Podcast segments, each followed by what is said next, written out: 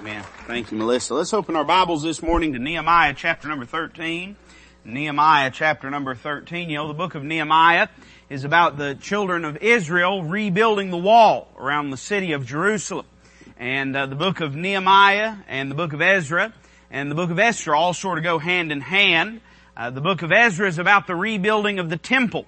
Now all this took place after the children of Israel had been carried into captivity. Uh, 70 years earlier, before they came, returned to build the temple, they were taken into captivity by Nebuchadnezzar, the emperor of Babylon. And this was by the judgment of God. God was pouring out judgment upon His people because they had neglected the Sabbath, because they had rebelled against the Lord, because they had followed after idols. You know, uh, the Lord loves us enough to chasten us when we do wrong. Amen? And He doesn't just let us go wild. I'm thankful for that because I'd probably be wild if it wasn't for that. But the Lord loves us enough to chasten us, and so He chastened His people and they went into captivity. Well, in the process of that, much of the city was destroyed, the temple was destroyed, the walls were torn down. And 70 years later, when they are, uh, by divine order, God allows them to go back to the land. He moves on the heart of a man named Cyrus, who is the emperor uh, in the world at that time. And so he allows Ezra to go back with a, a group of priests. And they go back and they begin the work of rebuilding the temple. And uh, not long after the temple is rebuilt, the Lord presses on the heart of a man named Nehemiah to go back and rebuild the wall. Man, I'm glad that the Lord has a, a plan that He is enacting in our lives. He's working over here and He's working over there. When He m- needs to move this and He can move this and when He needs to move that and He can move that and amen. That's good East Tennessee hillbilly language. We got contractions down here you didn't even know nothing about. Amen. And, uh, God can do that. And that's what He did in the life of the children of Israel. And so, Nehemiah goes back and he gathers workers and he gathers the people and they rebuild the walls around the city of Jerusalem. Without a wall, they had no defense against their enemies. They didn't rightly have a city if they didn't have a wall. And so they rebuilt the wall around the city. And the book of Nehemiah is occupied with this endeavor of rebuilding this wall and all the people laboring together and working together. But I'm interested this morning, and, and maybe if the Lord wills it for the next few weeks, I'm interested in chapter number 13. Because chapter number 13 reveals to us some instructive truths about getting our spiritual house in order. Now when I say your spiritual house, I don't mean necessarily the, the, the home that you live in, meaning the, the studs and the siding and the roof. And I don't even necessarily mean your family, although certainly we need to have our family in a right condition. But I mean you, personally, your spiritual house. You know, Paul talked about and Peter both talked about this tabernacle. Getting yourself, your spiritual walk, your spiritual life in order. And I believe we have some important truths in Nehemiah chapter number 13. I want to get into them this morning. Let's begin reading the first three verses. The Word of God says, on that day they read in the book of Moses in the audience of the people. And therein was found written that the Ammonite and the Moabite should not come into the congregation of God forever. Because they met not the children of Israel with bread and with water, but hired Balaam against them, that he should curse them. Howbeit our God turned the curse into a blessing. Now it came to pass when they had heard the law that they separated from Israel all the mixed multitude. Let's pray together. Lord, we love you. We thank you for this time that you've given us to be in your house this morning. Pray that you just breathe upon the preaching, that the unction of your spirit, Lord, would infuse the power of your word, equip us that we may be able to stand in this hour to deliver the truth that's most needful in the hearts of the hearers. Lord, we love you. We thank you for your goodness and grace, for your faithfulness in our lives, and we ask it in Christ's name. Amen. Now, as we've said, the book of Nehemiah is all about laboring to work and to rebuild these walls. And when you come to the close of the book of Nehemiah, you find that three great things have been achieved and have been accomplished. The first took place back in the time of Ezra, and that was that the temple was rebuilt. Now it wasn't in that day like it is this day where you can go to a house of God. I mean, even I would say this here in East Tennessee, man, you can find good Bible churches uh, all over. And I won't say that every church you run into is going to be a good Bible church, but there's a lot of good Bible churches uh, this part of the country, and I'm, I praise the Lord for that. I'm proud of that. I think that's a good thing. I think we need more Bible believing churches. Amen. And uh, but it wasn't like that in the ancient uh, Israel. They had the temple, and the temple was the seat of God's worship. And now in the New Testament, the Bible says your body is the temple of the, of the Holy Ghost. Uh, in other words, we are the body of Christ. But in that day, the Lord's meeting house, the place where He sat down and met with His people, the place where they came to worship, the place where they came to know God, to learn of God, to experience God, was a place in Jerusalem called the temple. And this was given by God's instruction. The first was the tabernacle, of course, in the Old Testament during the days of Moses. And then once they got into the land of Israel, once they conquered the land of Jerusalem, uh, some years later, God laid on the heart of King David to build a temple, but he wouldn't permit David to do it because David was a murderer. He was a man of blood. It wasn't just that he was a man of war, but he personally had shed blood out of hatred and malice. And so he allowed his son Solomon to build the temple. And Solomon builds this grand and glorious temple. There's never been a building like it uh, before or since. Uh, time would fail us to describe all the splendor and wonder, all of the gold and precious stones and silver and brass and valuable wood and materials that went into the building of this place. But the glorious thing, the most glorious thing about this temple wasn't what it was made of, but it was what went on within it.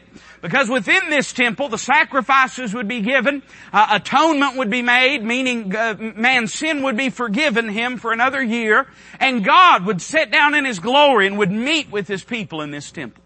When the Babylonians came and destroyed Jerusalem, they destroyed the temple. But now, after many long years, much hard labor, the temple has been rebuilt. Another thing we find that's a great achievement in the books of Ezra and Nehemiah is that the wall was restored. When they destroyed the temple, they also destroyed the wall. Uh, now, I believe a wall has value today. Somebody say amen to that. But I will concede this, that a wall was all the more important back during this time. Because it was literally very often the only line of defense that you had between yourself and people with hostile and hate-filled intentions. People that wanted to take your land, people that wanted to destroy your life, people that wanted to kill your family and take your things, your possessions. The wall very often was the only thing that kept the, the enemies at bay, if we can say it that way. And so it was a big deal for them to rebuild this wall and they restored the wall. That was a great achievement. Then I would say there's a third great thing that happened in the book of Nehemiah and you see it in the book of Ezra and also in Nehemiah. Whenever God begins to work in a place, the devil shows up and starts working too. You mark it down, friend. One of the most, uh, one of the most uh, glaring indictments against any work of God would be if the devil didn't show up and try to destroy it. Uh, sometimes we get discouraged when the devil begins to meddle and begins to try to disturb and disrupt what God is doing in our life. But that ought to be a point of encouragement because he wouldn't be showing up if we wasn't getting something done for the Lord. So they're doing something for the Lord. And so the devil has enemies, people that are doing his bidding that show up and try to withstand and try to derail and detour and disrupt and destroy the work of God. But we find that just as God does with all of His enemies, I like what the preacher said the other day. He said uh, that, that God has many enemies but no rivals. Amen. There's no one can rival God's power, God's majesty, and God's glory. So God overthrew the enemies of Israel. They couldn't stop the work of God from being done. It's a reminder to you and I that if we have a mind to work and a heart to work and hands to put to the work, that the devil cannot stop us we'll be faithful to the Lord. And so I would say this, the temple was rebuilt and the wall was restored, but the enemies were rebuffed. They were stopped, they were thwarted from being able to destroy the work of God. So why is it then that when we come to chapter 13, we find Jerusalem in a mess?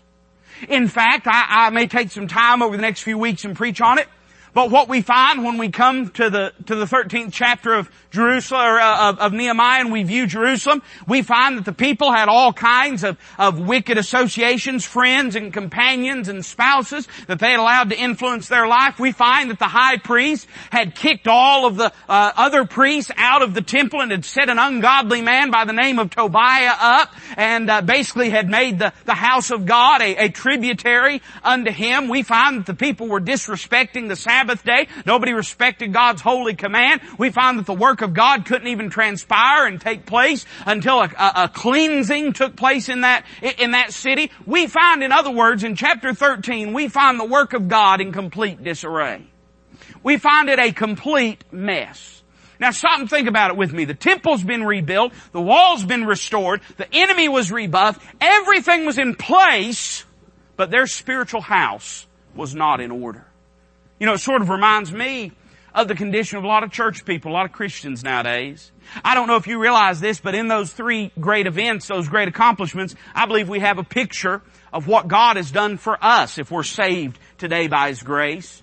Let me say that the temple being rebuilt, I think, is a reminder that they had the resources to serve God. You know, let me say it this way. The believer, the Christian, has three enemies that are trying to stop him at all times from serving the Lord. The Christian has the world. Now, I'm not trying to say there's a world conspiracy to stop Toby Weber. I'm not trying to say that there's people sitting around a big mahogany uh, conference room desk and uh, holding, you know, those those naked cats. I don't know what those things are. Amen and sitting around and, you know, eye patches and everything and trying to figure out how to destroy me. But I do believe this. I, I believe that the world, everything that is of God, the world, meaning the world system, meaning those that do not know the Lord, they hate those things. They're contrary to those things. In other words, if God's going this way, then the world is going to try to go this way.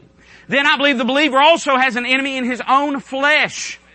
In other words, it's not just the world that's trying to trip us up, but we're tripping over our own feet. We have a desire to do wrong and to sin and to do evil. And I don't care who it is. Listen, I don't care if it's your favorite preacher. I, I, don't care if it's your saintly grandmother. I don't care if it's your precious little baby girl or baby boy. We are all born with a sin nature. We all have a tendency to do wrong and to sin. And then of course I believe the devil. Uh, the Bible talks about the spirit of Antichrist. The devil is trying to destroy the work of God. But in these three events, we find this, that God has taken care of all three of those things. Hey, the temple had been rebuilt. There was a place that they could go, and when they had a desire to do what was wrong, when they had a desire to do what was wicked, when they had a desire to go astray, they could go into the temple. They could be reminded of the goodness of God. They could worship in the presence of God. They could learn the truth of God. It's a reminder of this. Listen, we do battle our flesh. But the Bible also tells us that we're to yield our uh, members as instruments of righteousness, not of unrighteousness. In your life, you're never going to get to the place where you don't have desire to do wrong. But by the grace of God and by the power of God, we can make the decision to do right. There is, the temple has been rebuilt and we are the temple of the Holy Ghost. Because the Holy Ghost resides in us, He can guide us and direct us and convict us and comfort us and instruct us and correct us and rebuke us and edify us. He can put us on the right path. And so it's easy to say sometimes, well, this old flesh. But every now and then we ought to say, well, this spirit, the Spirit of God that dwells within me, that resides within me, He can help me to live right and to do right. So, the temple was rebuilt and we're reminded that we have the resources to serve God and our flesh should not be able to stop us from serving the Lord. And then the wall was restored. And the wall reminds me, listen, the wall was there to keep those that was outside the city outside the city, to keep those that was inside the city inside the city. In other words, it was the boundary that showed that there's folks outside, there's folks inside, and the folks inside live a different life than the folks outside. I guess what I'm saying is this, that when they restored the wall, it's a reminder to me that the world cannot stop us from serving God. We not only have the resources to serve God in the temple of the Holy Ghost, in the fact that He dwells within us, but we have the freedom to serve God in the fact that God has given us the liberty and given us the power and given us the ability to serve Him even in spite of the world's greatest persecutions. You'll find this, that every time the world has stood up to destroy the church, God has always blessed the church, and the church has always grown. One early fella, I used to say old church father, but the Bible says call no man father, so one old church dude. Alright? Uh, the name of Tertullian made the statement that the blood of the martyrs is the seed of the church. You know that's the truth. The harder the world fights the church, the more power she walks in. And the fact is, we, we do have a wall around us. The Bible says in the book of, I believe it's Zechariah, that God, maybe the book of Zephaniah says that God would be a wall of fire round about to His people. And we do have the freedom. If we'll follow God, He will enable us to serve Him. He'll keep the wolves at bay long enough for us to do something for Him. But then the fact that the enemy was rebuffed is a reminder to me that the devil, listen, though he may win many battles, he has lost the war. And at the end of the day, John reminded us that greater is he that is in you than he that is in the world. So now let me back up and ask this same question again. Why was their spiritual house in such disarray? Why did they have everything they needed to live for God, to walk with God, to serve God, And yet at the end of this chapter, they're not serving God, they're not walking with God, they're not living for God. Their spiritual house is a total mess. Now let me ask you this question. You and I have everything we need to serve God. So why is our spiritual house a mess? Uh, isn't it interesting, man? We know these things. I, there, there may be some, we got visitors, we got young people here today. There may be people, this is the first time you've ever heard what I'm preaching. But for any of y'all that have been saved any amount of time, been around Walridge any amount of time, I ain't telling you anything you don't already know. You know these things, you've known them probably for years. But why is it that in spite of all of the resources and knowledge and ability that we have, despite the fact that God has empowered us and equipped us and enabled us, why do we continue to be such a mess? Whenever Nehemiah showed up, we find he did about four or five different things that had to take place to get your spiritual house in order. What I want to do by God's grace, I'll go ahead and tell you, I was going to preach this as one message and I kept getting into it and getting into it and getting into it. And uh, finally, I looked up and saw about 42 miles of dirt that I had dug down in, and I said, "This is going to have to be a series." All right, so you be patient with me. Uh, if we seem like we're sort of picking up and leaving off. But I want to give you a few things that you're going to have to do to get your spiritual house in. If you want to quit running your head into the wall, if you want to quit feeling as though you're spinning your wheels, I'm not saying that if you come the next few weeks and listen to this, all of a sudden you're going to be a spiritual phenom, but I am saying this, I believe I can give you some direction about some things that are going to have to be addressed in our lives before we're ever going to begin to make great strides with the Lord. And we come to the first three verses of this chapter. Some of you may have been wondering whenever we read these first three verses, preacher, what in the world could this ever say to me? But I think the first thing that when, when Nehemiah arrives, one of the first things that he deals with is he walks in and he sees throughout the entire congregation, he can tell by the way they look, by the way they dress, by the way they act, by the way that they talk, we'll see that later in the chapter, he can tell that he's not dealing with Israelites indeed. He can tell that the Jews that are there amongst the congregation, he can see some Moabite women, some Ammonite women, he can see some Moabite men, some Ammonite men. He can tell that these people have not followed the command of God to keep themselves from the peoples that were around them in the land. Now let me go ahead and tell you this. Uh, this ain't got, this ain't a racial thing in any way, shape, fashion, or form. Oh, it's alright. I'll go ahead and say it again. Me and Michael amen ourselves all day long. We don't care. This ain't a racial thing. Not one way nor the other. Uh, what the Lord's saying here, now however you might feel about whatever you might feel about, that's between you and God. But I'm telling you this, what the Bible is instructing against here, I mean, don't you realize that Jews and Arabs is both brown, right? It ain't got nothing to do with race. That's not what God's saying here. He's not saying they don't need to marry the Moabites and the Ammonites because they're a different race.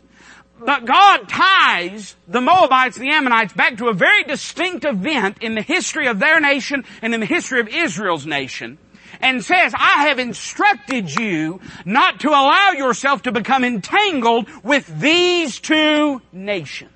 These two nations are going to be a stumbling block to you. These two nations are going to disrupt your walk with God. And if you want to follow me, you need to keep yourself from these two nations. By the way, let me just go a step further and say this on that race thing. Uh, you know that the Moabites and the Ammonites was both related to the children of Israel, right? Both of them was related. They're both the descendants of Lot. Lot is the nephew of Abraham. Abraham's the father of the Jews. They are literally blood kin one of another.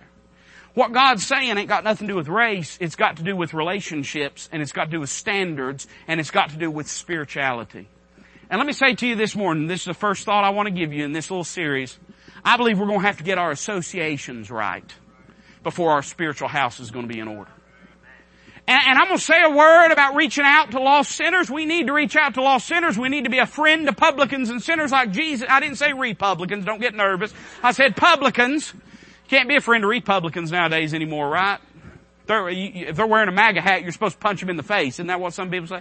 I ain't talking about re- I'm talking about publicans. Meaning those that, in that they were tax collectors, were hated individuals in societies. We're to be a friend to publicans and sinners. But I do believe this, that Jesus Christ left us an example himself when the Bible says he was separate from sinners. He fellowshiped, he was around, he, he tried to reach, but he never, listen, he reached them, but he never allowed them to reach him. And I believe that one of the great keys in our spiritual development is we're going to have to purge some of our associations. And we're going to have to make sure that we're uh, surrounding ourselves with people that know God and love God and want to see us walk with God. I want to give you a few thoughts this morning, and then we'll close. I see three reasons in this text. Whenever they read this in the book of Moses, Nehemiah don't have to say nothing. Everybody looks around, they look at what's going on, they say, yep, we've done messed up, we need to get this right. Three reasons that were evidently apparent to them, and three reasons that I believe we ought to be separatist in our personal relationships and associations. Let me say I am a separatist Baptist. I am a separatist. I ain't mad about it. I ain't got no bone to pick with anybody. But I do believe this, that there are certain crowds and certain people we just ought not run with. I believe it's to our spiritual detriment if we allow them into our lives and if we run with them. And this principle is found throughout scripture. In fact, let me give you three reasons very quickly that you ought to get your associations right. Number one, because of the holy command of God that's given concerning. Look at verse number one. How did this whole thing start? On that day, the Bible says they read in the book of Moses in the audience of the people. And therein was found written that the Ammonite and the Moabite should not come into the congregation of God forever. Now let me go ahead and tell you, I'm not a Jew. You ain't a Moabite. You ain't an Ammonite. Amen. Closest thing we've ever had to an Ammonite was some folks named Ammon. Somebody say amen to that.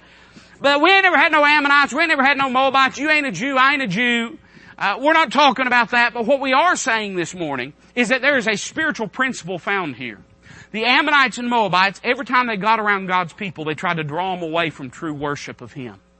And God says at some point you gotta start cutting your relationships with those people. At some point you have to be willing to walk away. At some point you have to be willing to put a boundary between you and them.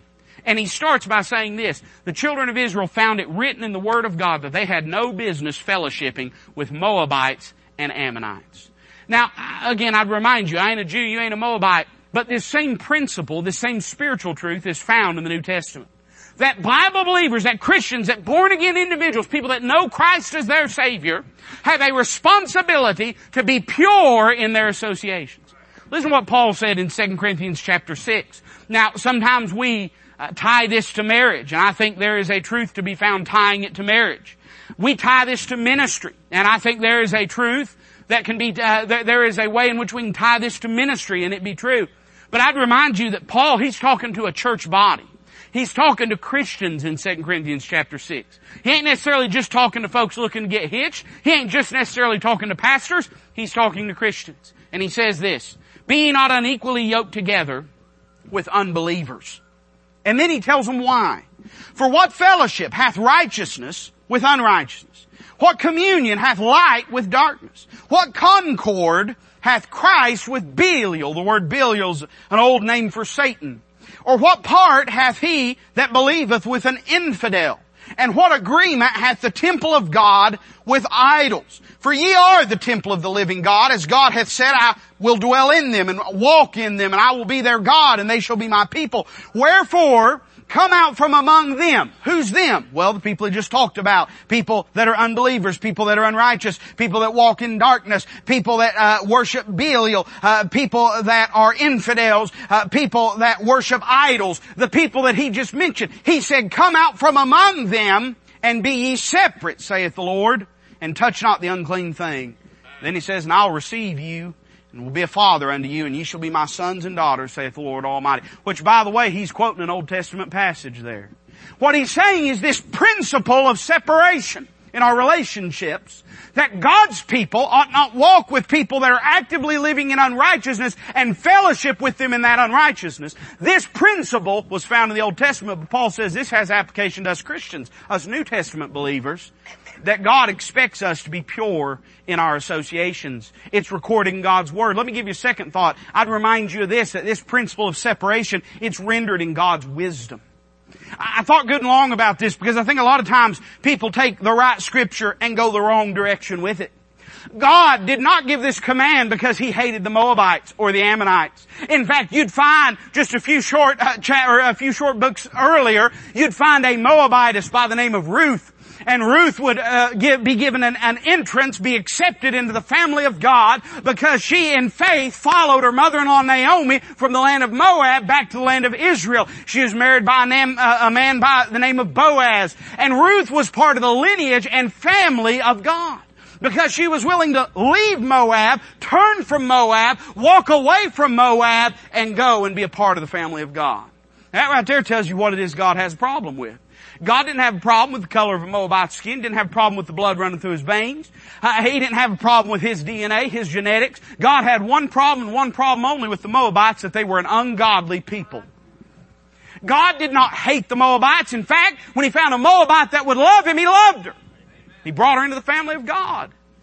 God didn't hate them. And listen, God doesn't want you to be pure in your relationships and in your walk and in your associations because He hates those people.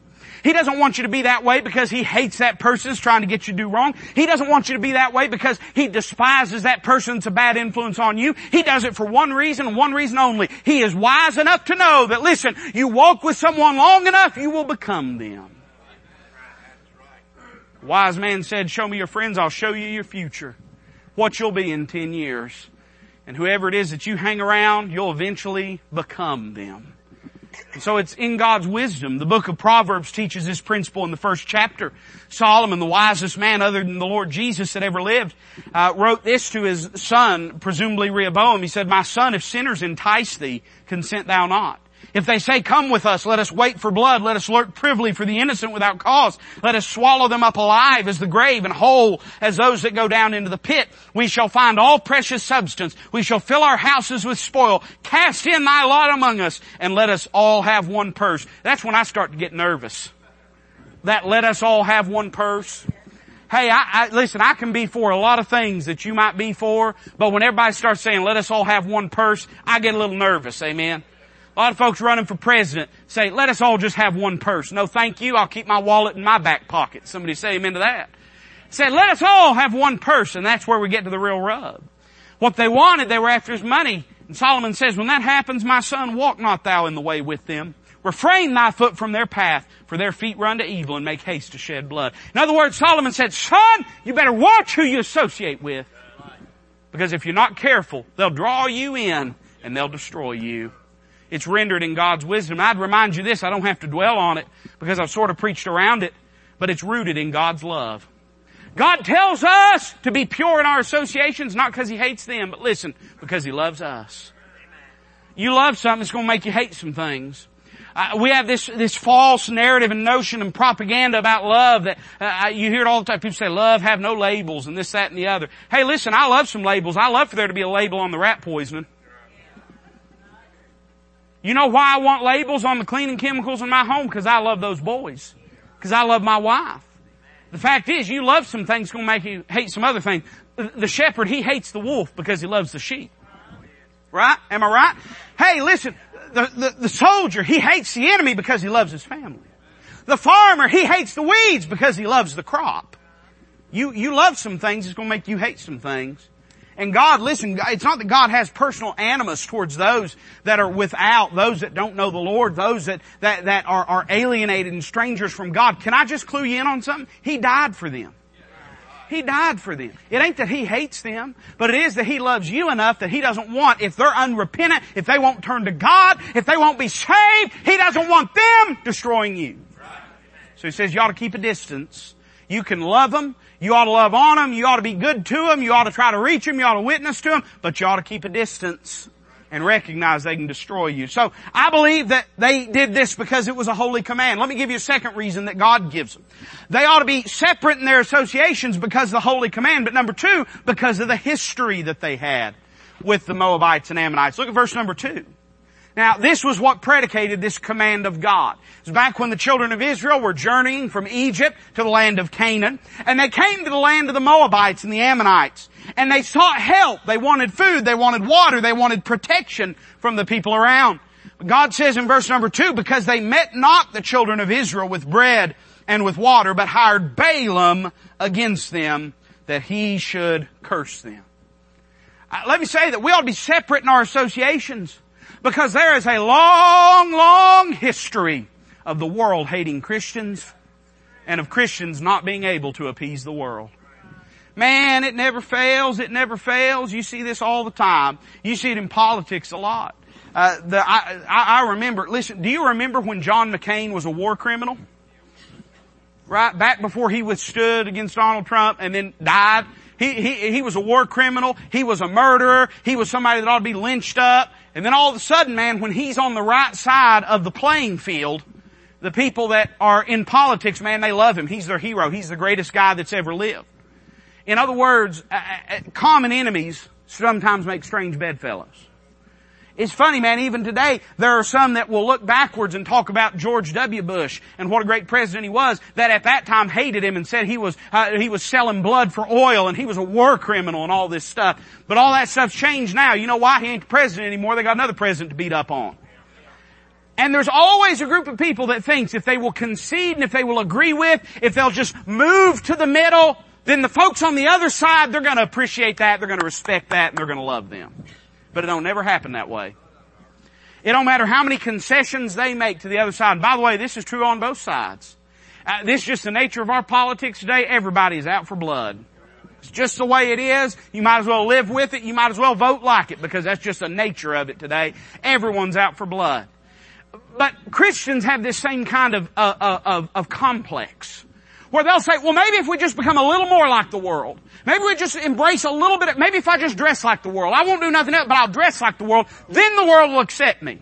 But you know what they always want? They, listen, they, they always want to push your top line lower, your hem line higher. They always want to push your clothes tighter. Don't matter how many concessions you make, they're going to want you to go further.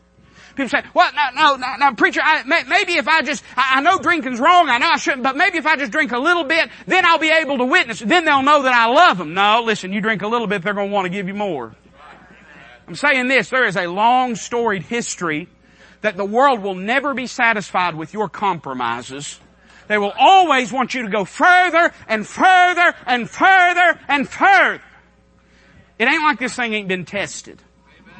We know and the fact is there are just two absolutely irreconcilable philosophies and ideals between the saved born again child of God and the person that lives and dwells and operates in the world. You're never going to reconcile them. They can't be reconciled. It's impossible. There was a history here. I want you to think just very quickly about this history that they had together. Uh, let me say number one, that their callousness was one of the things that God pointed to. He said, man, don't you remember children of Israel, when you was coming out of the wilderness, you didn't have a home or you didn't think you did. You was wandering two million strong through the desert. I was feeding you with manna from above and water from a rock.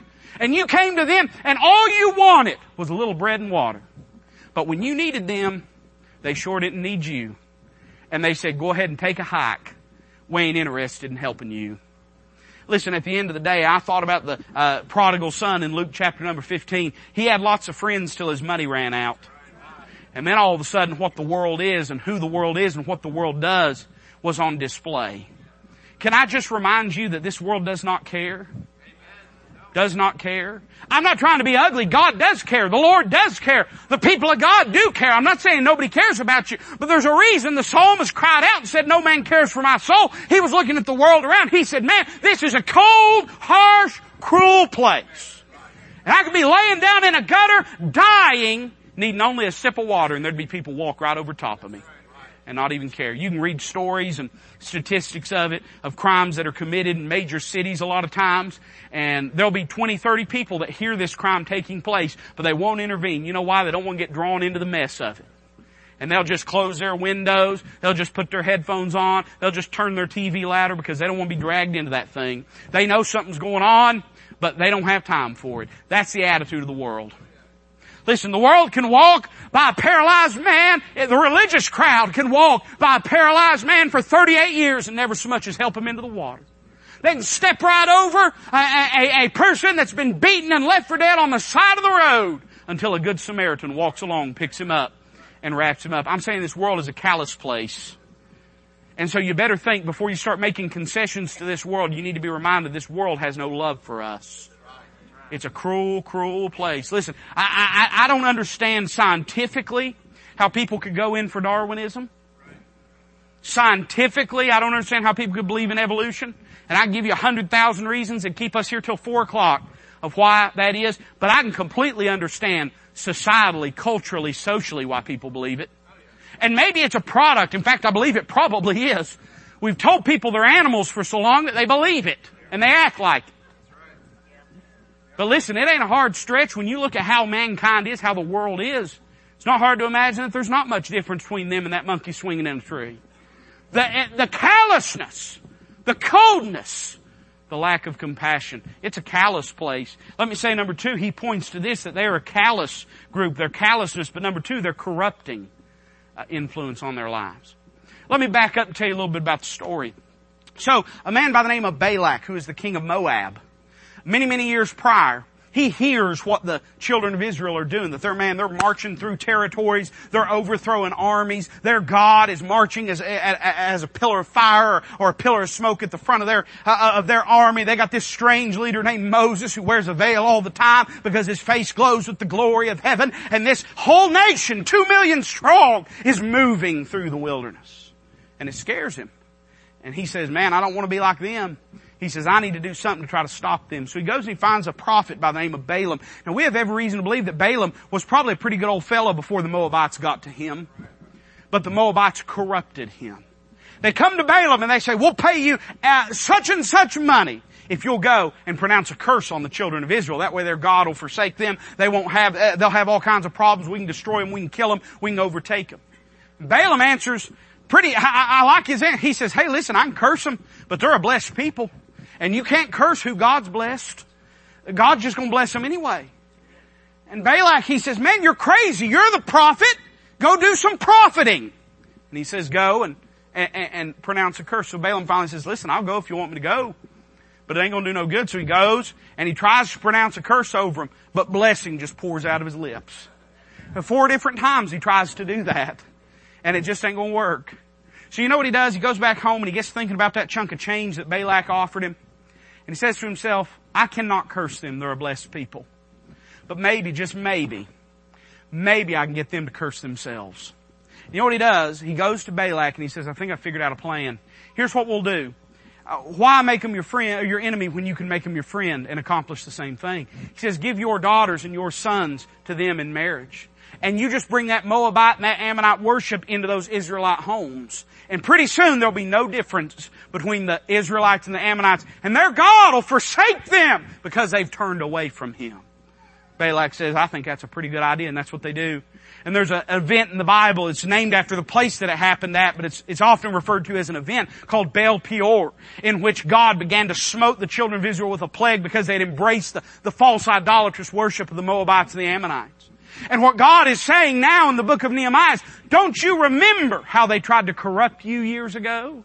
Don't you remember how they sought to undermine your walk with God? Don't you remember how they sought to disrupt and destroy your righteousness? He says you need to remember that the world, if it can, it's going to corrupt you. That's what it does. And I just remind you of this, that listen, there's a reason we say one bad apple spoils the bunch. It ain't a bunch of bad, or a bunch of good apples fix the spoiled one. It's the one bad apple spoils the bunch because the fact is everything tends towards decay. And that's true in relationships as well. Their corruptness. And then I want you to think with me for a moment about their cursing. They wanted Balaam to curse the children of Israel. They wanted them dead. And can I just remind you that this may not be true about you personally. There may not be anybody sitting around with a hit list with your name on it. Maybe there is. I don't know. but at the end of the day, the world hates your Savior they nail him to a cross. And inasmuch as you look and act and behave like him, they're going to hate you too. They're going to hate you too. Now listen, I ain't trying to get you to put a tinfoil hat on. I ain't trying to get you to walk out here thinking the world's lined up against you. But I am trying to get you to understand that the world is no friend to you. It wasn't the world that forgave you of your sins. It wasn't the world that saved you. It wasn't the world that lifted you out of the miry clay but it was another one. And that is what I find in my closing statements in this passage. Because of the holy command, they ought to be separated in their associations. Because of the history they had with them, they ought to be separated in their associations, but also because of the help of the Lord. They owed it to God to be separate in their associations. Look what it says, verse number two. It says, because they met not the children of Israel with bread and with water, but hired Balaam against them, that he should curse them. Then I like this word, man. How be it. How be it. In other words, what that means is even though, even so, even though this happened, even in spite of it all, how be it. Bible says our God turned the curse into a blessing. I see a few important thoughts. And listen, if you're lost here today, I want you to pay extra attention for the next few moments. The children of Israel are marching through the wilderness. The world hates them. Their enemies hate them. They're encamped around them. They want to see them starve and die in that wilderness. And that is exactly what would have happened if it hadn't been for God. The Lord intervened to deliver them. God could have left them in that condition. God could have allowed that to happen. God had no responsibilities. God had no obligations. God would have still been God if He had allowed the Moabites to run over every single Israelite, to leave them dead with their uh, bones bleaching in the desert sun. And He could have done it. Howbeit, but God intervened so that that would not happen. You know why you ought to be separated in the way that you live? You know why, listen, you ought not argue with God or the Bible about the way you dress or about the activities you partake in, about the people that you hang around, about the way you spend your money and your time. You know why you ought to give your life to Christ? You know why you ought to give every bit of it to Him? I'll tell you exactly why. Because you were walking through the desert of this world. You had no hope. You had no help. You were out there to die, not out there to live. But the God of glory stepped out from his throne and walked amongst men and did something to save you from that fate. Listen to what Paul said about it in Ephesians chapter number two. He describes our condition. He says, and you hath he quickened who were dead in trespasses and sin. If I saw a man wandering through the desert with no bread or water, I'd say that's a dead man. His heart may still be beating, his lungs may still be breathing, but that's a dead man. He has no hope. You were dead in trespasses and sins wherein in time past ye walked according to the course of this world, according to the prince of the power of the air, the spirit that now worketh in the children of disobedience. By the way, did you see that threefold enemy list there? The world, the prince of the power of the air, that's the devil, and the spirit that worketh in the children of disobedience, that's the flesh. That's where you were at. That's where they got you. Broke down, messed up, on your way to hell, ready to die. That's where the world left you. The Bible says, among whom also we all had our conversation in times past, in the lusts of our flesh, fulfilling the desires of the flesh and of the mind, and were by nature the children of wrath even as others.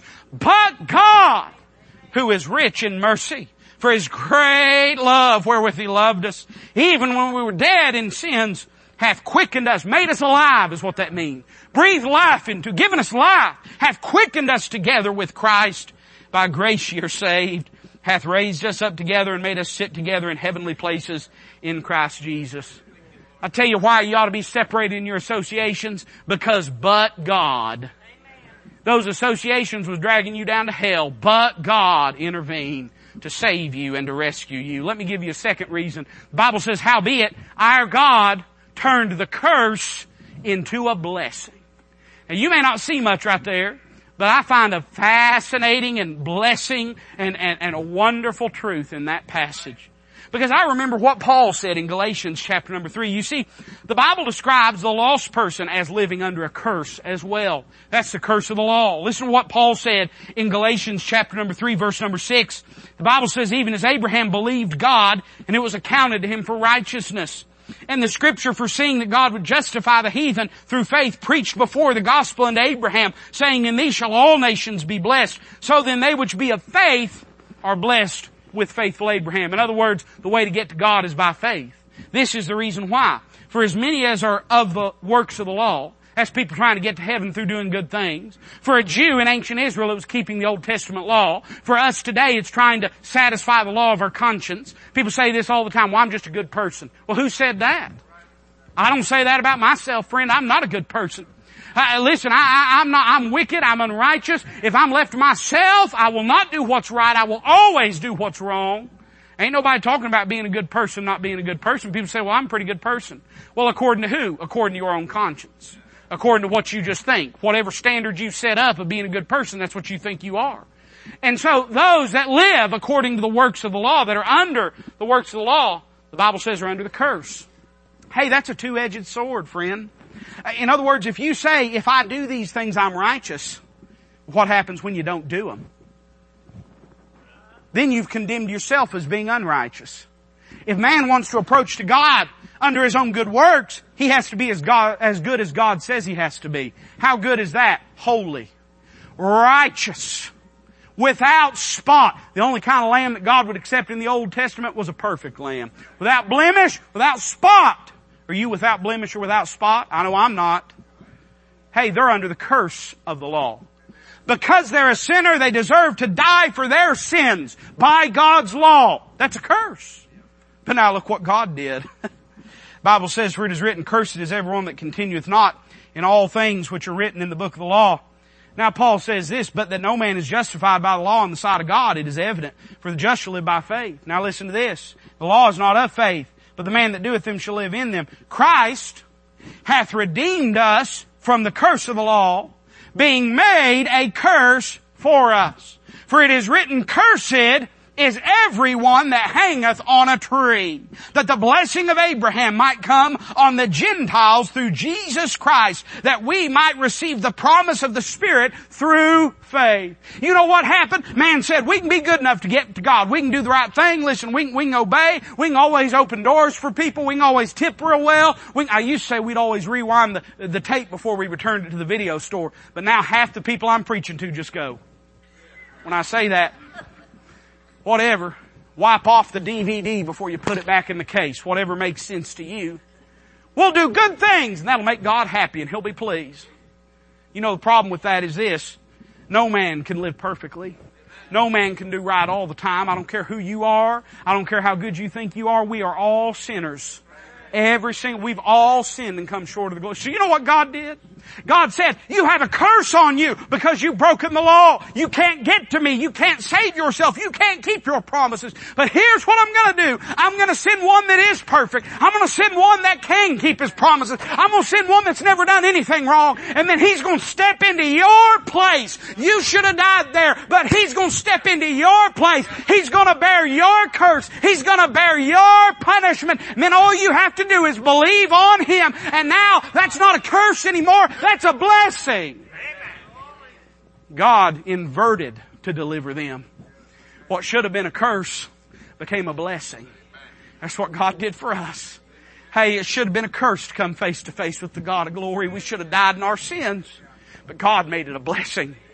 God made it a blessing. And then finally, and I'm done this morning, I want to say we need to be reminded God intended to deliver them. So what do you mean, preacher? Well, this is what I'm saying. God did all that in the lives of the children of Israel. You know why? Because He didn't want them to be like the Moabites. He didn't want them to be like the Ammonites. He wanted a different life for them. He didn't want them to follow the same old broken idols. He didn't want them to be caught up in the same old sin. He wanted a different life for them. And God went to great lengths to pull them out of that mess, to rescue them from who they were and what they were, and to give them a different kind of life. God intended to deliver them. And now you know what they're doing in the old chapter 13 the book of Nehemiah? They're just going right back. That same old mess. You know why you ought to be separated and who you hang around, the way you live? You ought to live like a Christian, not live like the world. There ought to be a difference in the way you live and the way the world lives. There ought to be a difference in the way you dress, the way the world dresses. There ought to be a difference in the way you talk, the way the world talks. You know why? Because that's what God wants for you. Because He paid a steep price. He came a long way so that He could save you and change you. We say all the time, He saved us from our sins. You know what I think most of us really mean? He saved me from hell. Most of us, what we really want to say is, He saved me from hell, but I want to hang on to my sins for a little longer. The fact is, when God saved you, He saved you from all of it. He don't plan on you going back to Egypt, friend. He pulled you out of that mess. He don't plan on you going back to the ways of the Moabites and the Ammonites. He plans on you living in a new life. And if for no other reason than this, that God loved us that God died for us, that God saved us, and that God intends for us to live a separated life. If for no other reason, that ought to be reason enough to say, Lord, I'll give my whole life to you. I won't hold anything back. You bought and paid for all of me. Now, Lord, it's about time you got what you paid for. You can have my whole life.